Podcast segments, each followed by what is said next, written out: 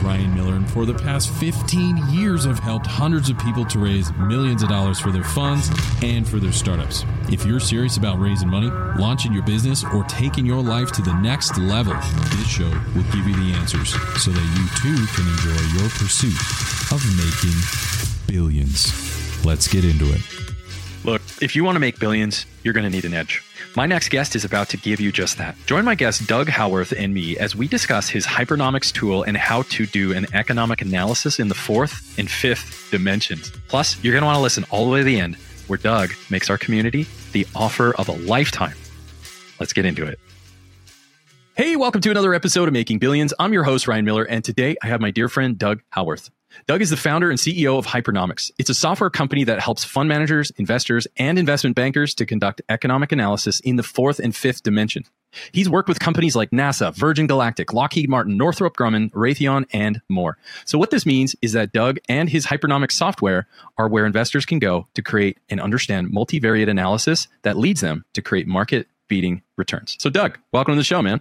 Ryan, thank you so much for having me on. I've seen virtually all your episodes and listened to listen to what's going on. I really feel honored that you've taken me on for an episode. Thank you. It's certainly my privilege to have someone with your background and your knowledge about economics, and then that's even aside from all the amazing things you've done with these huge companies and you're building hypernomics just to help fund managers, investment bankers, entrepreneurs, anybody that's interested in private markets or economics in general, which is pretty much everybody that listens to the show in over 100 countries in the world. Wow. So that being said, I'm just curious, how did you become an expert in this field? I went to school for economics and I, I, got a degree in it. I never quite believed that. And I never quite believed the Cartesian coordinate systems that we were taught when we were in junior high and high school, the, the 2D and 3D coordinate systems. I, I thought that, I mean, as great as Rene Descartes was who invented these things, I thought there was something else out there. So I, I kind of had this idea percolating in my brain that there was, there were other things out there for us to, to see decades after I had this view about what happened in, in with Cartesian systems, I was out one day with my wife buying a washing machine of all things, and uh, my wife said, "You know, I'd like to buy a washing machine that's got a larger drum than we have at home." And I thought to myself, capacity. She wants more capacity. There's a higher price for capacity. So I said, "Well, she that's a 2D thing she's going into." She says, "Also, I want to have more cycles than I have at home."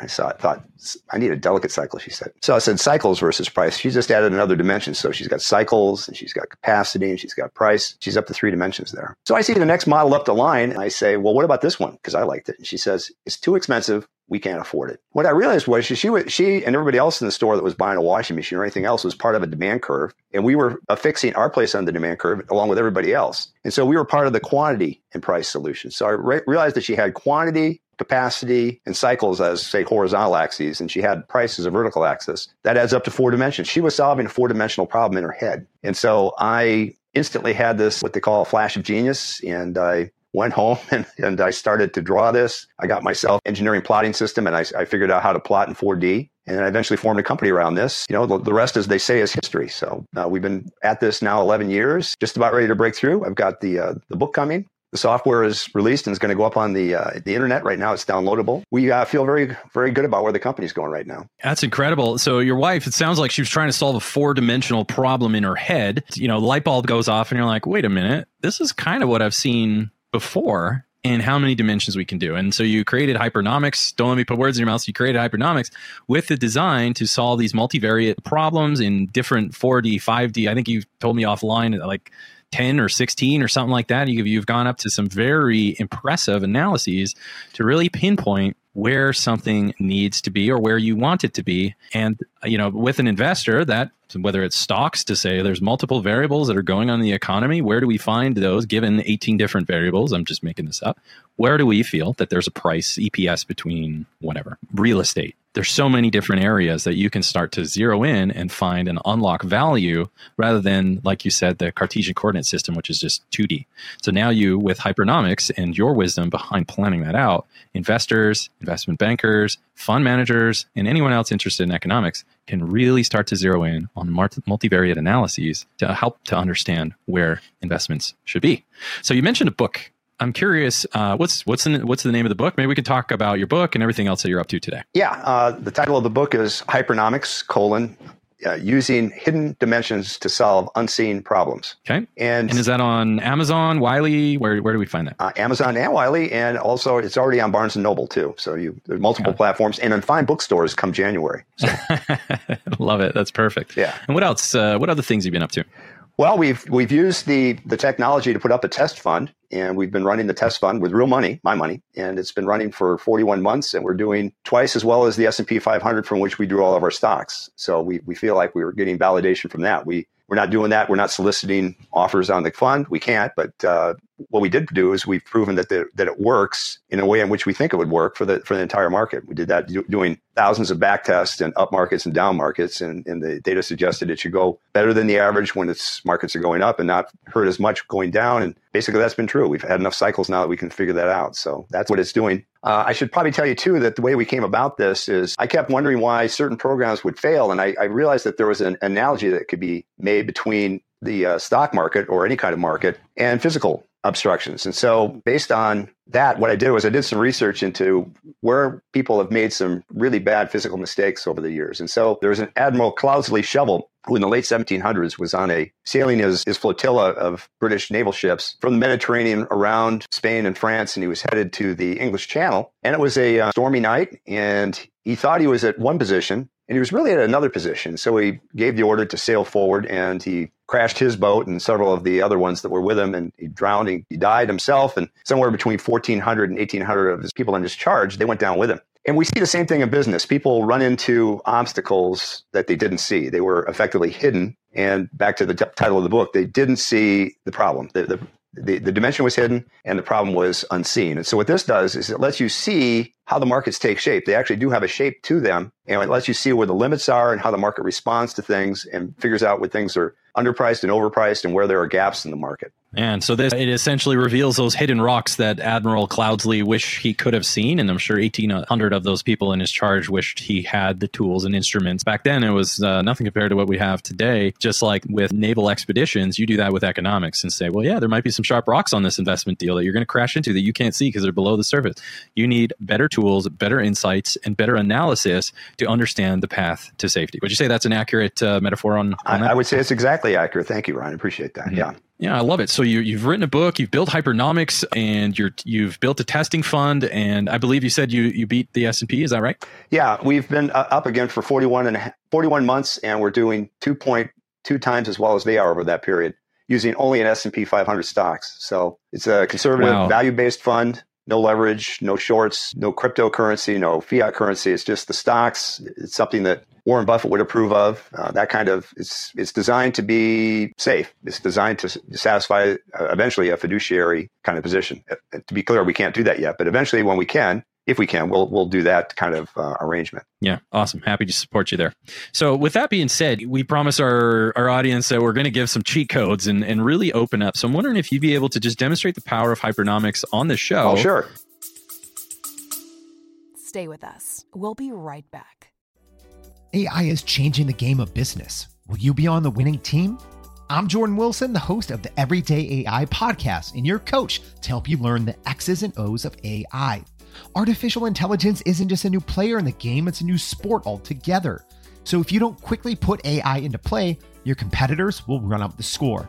I've spent my whole life building winning teams, from coaching basketball to working with big players like Nike and Jordan Brand. My next move? Helping you win with Everyday AI. Listen wherever you get your podcasts or on everydayaipodcast.com. Let's tap into AI together and put points on the board. And really walk us through just maybe you know two or three things that you find quite interesting that might appeal to emerging fund managers, entrepreneurs, investment bankers, uh, economists, anything, or just private investors in general. What are some of those more interesting findings that you found? Well, there's there's several, and, and let me show you a couple here. We'll we'll start with something we call walk this way. Uh, do you see my screen there? I do.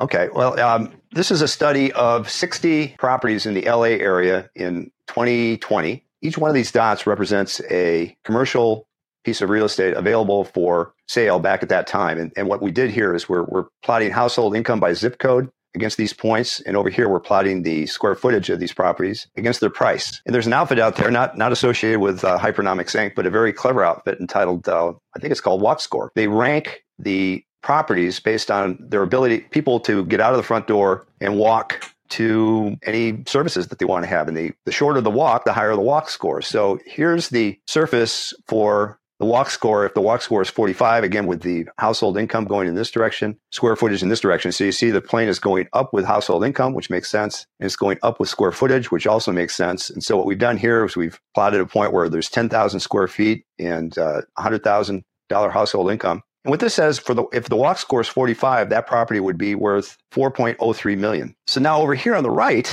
what we've done is we've taken the same parameters here. We've established a household income of $100,000 and we're looking at a 10,000 square foot property. And what we've done here is we've taken the walk score up to 90. And what we discovered here is this whole plane. You see the plane here is, is here and here it rises. And what it means is that the, the price just slightly more than doubles for this particular condition here where the walk score went from 45 to 90. And so what this means is if you can find something that's undervalued in this market, you might be able to get a, a, a pretty spectacular deal. That's what we're going to try to help people out with. That's awesome. For those of you who are listening to the show, what Doug is doing is he's showing the four dimensional actual physical model.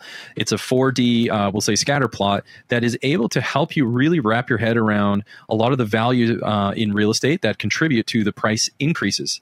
Now, while that's cool on the surface, we can take it a step further and go even deeper. And you can say, and you can also find ones that are undervalued. So this gives you a graphical representation if you reasonably believe that the data in here can show you where things are accurately priced, overpriced, and more importantly, underpriced. In the words of Warren Buffett, I make money when I buy, not when I sell. So this helps you to make money when you buy. Uh, so you're not uh, sending a prayer to heaven that you get the, right. the exit price you need to, to hopefully uh, return something to your LPs. So if you can get greater insight, 3D, 4D, and beyond models that actually graphically help you to understand where pricing is and where it may be in the future, that, my friends, is the holy grail, in my opinion. Now, with better analysis comes better pricing and better deals. So, the stuff that Doug and his company at Hypernomics have done is absolutely groundbreaking. It's going to change the game for many emerging fund managers and private investors. And what other tips have you found, or maybe some other industry verticals that you found? I was just going to try to finish up with a real estate example, if I can get some specifics on that, if you'd like. Oh, yeah. Absolutely. So I was talking about it for those who are listening about a, a database of 60 Los Angeles County based properties here. So I've, I've made the, a list of these 60 properties and I've included about 12 or 15 columns relating to their, their characteristics. What this does for you is it gives you a scatter plot of standard of the, of the uh, error terms that shows you the properties that are undervalued here. And so once you get this data, you, you can discover which properties or if, if, you're looking at real estate or which stocks, if you're, you're buying stocks are undervalued, you can do that inside of just minutes. That's that's how quickly that you, somebody can do that, and then you can see how the how the market behaves in terms of its return relative to the, the variables that are going on. So that's pretty pretty handy stuff for if you're trying to invest. That's again, that's what we use in the stock market. We use the same thing. Perfect. So we've definitely proven that uh, to a real estate investor, for example, there's a lot of value that they can start to see, just like those sharp rocks under their feet. And they can say, "Wow, I, now that I consider more variables in my analysis, I can see that this once believed good deal or bad deal is not quite what I thought it was, and now I'm going to take a new action." And so, the better the data, the better the activity, and hopefully, the better the returns. So with that, what other verticals have you found to be quite interesting in doing 3D, 4D, 5D models? We, we are invested in the stock market. So let me show you how that works in the stock market. For those of you that are watching the YouTube video, if you're, if you're listening on the podcast, you might want to flip over to the YouTube channel because there's some pretty spectacular stuff Ryan has for lots of other people, not just myself. I'm just one of the several really brilliant people he's had on here. So um, so here's a database, and, and, again, for people, if you want to try to visualize this back at home, I made a simple database of the S&P 500 on a, on a given day, the given day back in February of this year. And so I'm looking at the last price and various variables such as book value per share and PE ratios, ROAs, ROIs. And what I've done then is I've I've created a, a model that's, as they say in the, in the industry, is statistically significant that describes the supported price as a function of the book value per share, the number of shares, the return on assets, and the return on equity. As soon as you create this model, what this lets you do then is it lets you fi- find the uh, the stocks that are undervalued. For example, here's Lumen Technologies. We I actually own some of that, and it's still undervalued. This is showing that it's almost four standard deviations too low. And for those of you who know anything about that, that means the chance that it's priced correctly according to this equation is less than one in well, well less than one in a hundred, probably closer to one in a thousand. So what this is showing us is that on the on the left hand value side, if you can imagine for one axis, call it you know left to right, call it uh, east to west, there's book value per share, and then there on another axis there might be return on assets. And what this is showing you as the book value per share goes up, not surprisingly, the stock price goes up. And as the return on assets goes up, the uh, price goes up. And what this is showing you then is that there's actually a flocking behavior in what we call this value space, which is to say that everybody shares information. The reason I was able to make this discovery in the first place was that I realized that my wife's behavior was exactly like everybody else's behavior in the store, which is to say she was making decisions and she was weighing them out. Now, she didn't come to the exact same decisions as everybody else, but collectively, yeah, people decide on what things are worth with a with a distribution around. Basically, when you go into a room and say the room is all populated by men, you, you have an expectation that nobody's going to be less than four foot six and nobody's going to be taller than seven foot six. If you go into a room and it's populated by women, you expect that the height distribution would be a little bit lower. If you went into a room that was populated by NBA centers, you'd expect the, the height to be higher still. So what the, what you're finding out is this: is you know something about say a human, a, that it's a man, and B, that it's an NBA center, you've got this cluster of data that you can try to analyze. And that's what this is doing for us. And so, what this is showing us on one side is that there's a, a way to figure out the value of the stock. And then on what we call the demand plane over on the, the uh, right hand side, when we look at it from the front, there is a, an upper limit to the market. And we call those uh, the demand frontier. And there's also an inner bound to the market, which gives the, the minimum demand. So if, if you're, again, if you want to flip over and go to the YouTube channel, there's a very nicely, tightly drawn upper demand curve and there's a, a, lower demand boundary that forms here. And what this tells, this also helps inform people about what they should do for IPOs because based on the shape of these curves, it works out that if you price things, this curve is as they would say in economics, it's elastic. We like to just call it flat because we don't like to use more syllables than we need. If it's a flat curve, that means there's more money out here than there is up here. And so what you want to do if you were trying to do an IPO, you probably want to price it less highly and then you could sell all the, the, all the stocks that you have in your portfolio on the first day. That's kind of what you would want to do. Yeah, that's perfect for uh, any economist or investment banker who's trying to accurately price an IPO or anything like that. So you can use these numbers, but also uh, my there was a former life of mine where I was a CFO. Uh, we do uh, what the industry nicknames window dressing. And so mm. a lot of that is just getting your financials in place. And so if you understand in conjunction with your investment investment banker to say we're going to go public in three years, and when we do it, we got to go at this price. Then it's my job as a CFO to say, all right, how do we adjust our operations so that this price is accurate and justified? So no funny business. We just need to, if that's the price we need to do, then obviously we know how to change our business. So there's so many angles, not just with investment bankers and investors, but this also helps people to do big businesses, run IPOs. There's a whole bunch of different things that we can do.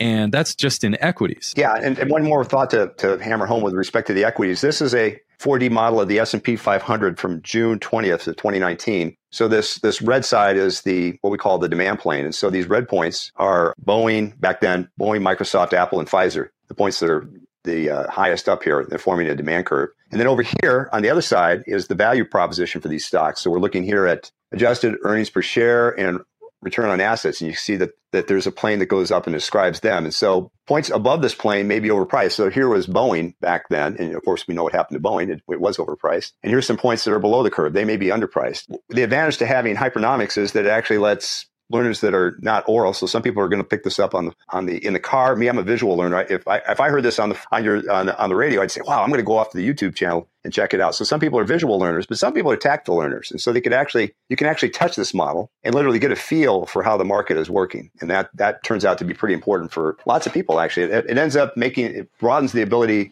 for somebody trying to convey what's going on to uh, you know get the whole audience instead of just part of the audience. So we're, we're pretty excited about that too. Love it. So what other uh, industry verticals have you seen? Maybe one more. Uh, well, we've we've done we've done some analysis of crypto versus fiat currency, and um, let me show you what we've done there. Interestingly, what we did back in 2019. So this is this data is about four years old now, but yeah, Bitcoin was not quite at its peak, and what there of course the fiat currencies had existed forever. So to describe what you're seeing, you would see it, ladies and gentlemen that are listening, if you were to go off to the YouTube channel, is that we've got the cryptocurrencies plotted. We've got the the quantity of units issued on the horizontal axis, and we've got the dollar per currency on the vertical axis. So the US dollar, of course, is plotted at one. We also have the fiat currencies. So the, the cryptocurrencies are these red circles with white dots, except the ones that are on what we call the frontier. And we're comparing that to the fiat currencies. So it turns out there's an upper demand frontier for cryptocurrencies, which includes the some of the uh, the Gulf states, the Bahraini dinar, the Kuwaiti dinar, Omani, and then the UK pound, and the Swiss franc, and the euro and the US dollar, they all form this upper demand frontier. But then at the same time, fiat currencies have an outer demand frontier, which is includes again the euro and the USD, but also includes the Chinese yuan, the Indian rupee, the Japanese yen, Korean won, Indonesian rupee, and the uh, Iranian rial.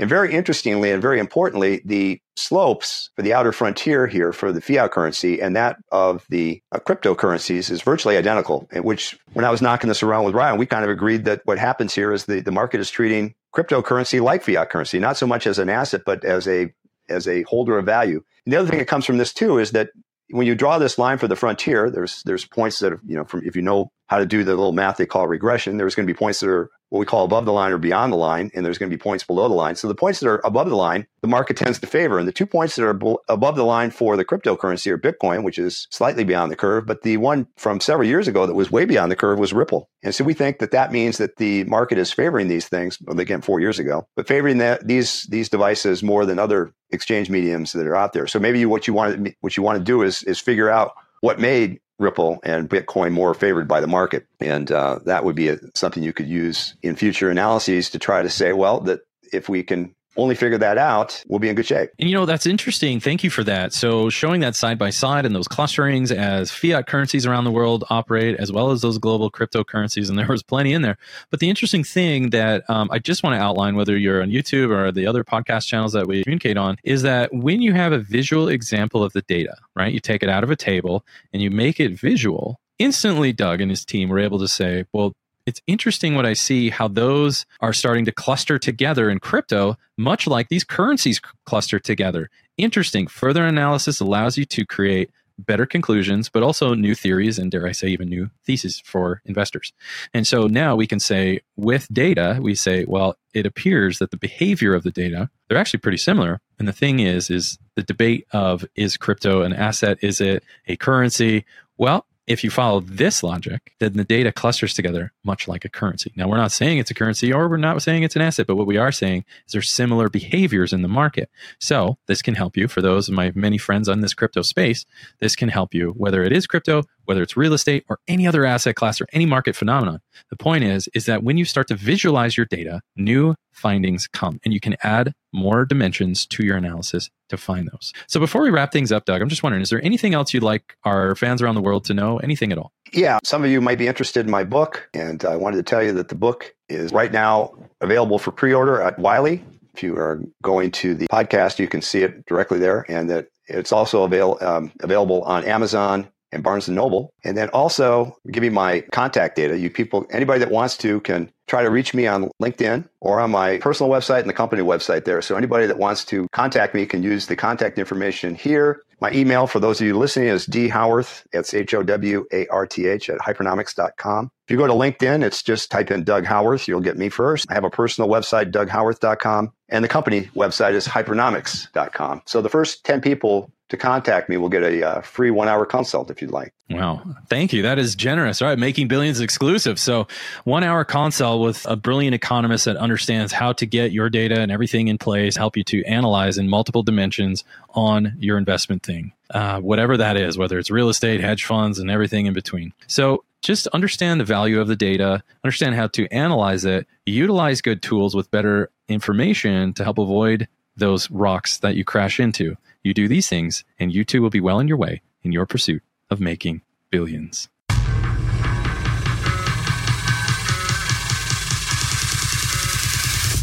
Wow, what a show! I hope you enjoyed this episode as much as I did. Now, if you haven't done so already, be sure to leave a comment and review on new ideas and guests you want me to bring on for future episodes. Plus, why don't you head over to YouTube and see extra takes while you get to know our guests even better? And make sure to come back for our next episode where we dive even deeper into the people, the process, and the perspectives of both investors and founders. Until then, my friends, stay hungry, focus on your goals, and keep grinding towards your dream of making billions.